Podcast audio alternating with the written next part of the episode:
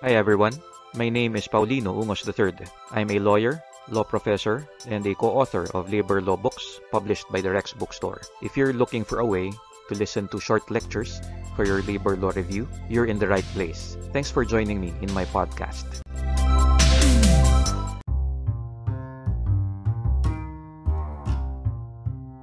In the case of Cuadra versus San Miguel Corp, the Supreme Court discussed the relation between reinstatement of an employee and the length of his or her service with the employer. LS Inc. hired Melencio and Serafin in 1985 and 1988 respectively and were assigned to perform work at SM Corp. They filed a case on the 4th of January 1991 for illegal dismissal and regularization against LS Inc. and SM Corp before the National Labor Relations Commission. In its decision dated the 15th of December 1994, the Office of the Labor Arbiter ruled that Melencio and Serafin were regular employees of SM Corp as LS Inc. was declared to be a labor-only contractor. It was also ruled that Melencio and Serafin were illegally dismissed from employment in 1990. Thus, SM Corp, the true employer, was ordered to reinstate Melencio and Serafin to their former position as regular employees, their regular status effective as of the date of the Office of the Labor Arbiter's decision. Melencio and Serafin were also awarded back wages. Should Melencio and Serafin's employment be reckoned from the 15th of December 1994 or the date of the Office of the Labor Arbiter's decision? Or should it be reckoned from 1985 and 1988 or the year when Melencio and Serafin respectively began to perform work in SM Corp? The Supreme Court ruled that Melencio and Serafin's employment started from 1985 and 1988. This is because service to an employer is presumed continuous unless there is evidence that employer-employee relations were validly severed in the interim. If an employee returns to work upon an order of reinstatement, he or she is not considered a new hire. Following this principle, the employment relationship between Melencio and Serafin and SM Corp should have been considered as continuous and not validly severed when Melencio and Serafin were illegally dismissed from employment. When Melencio and Serafin were returned to work upon an order of reinstatement, Melencio and Serafin were not new hires. Thus, the reckoning point of their length of service must be in 1985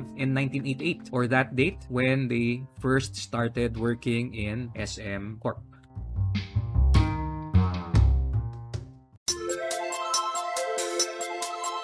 You've been listening to Paulino Ungos III's podcast. If you found this episode helpful, please share it with at least one classmate you know. Thank you again. Have a great day.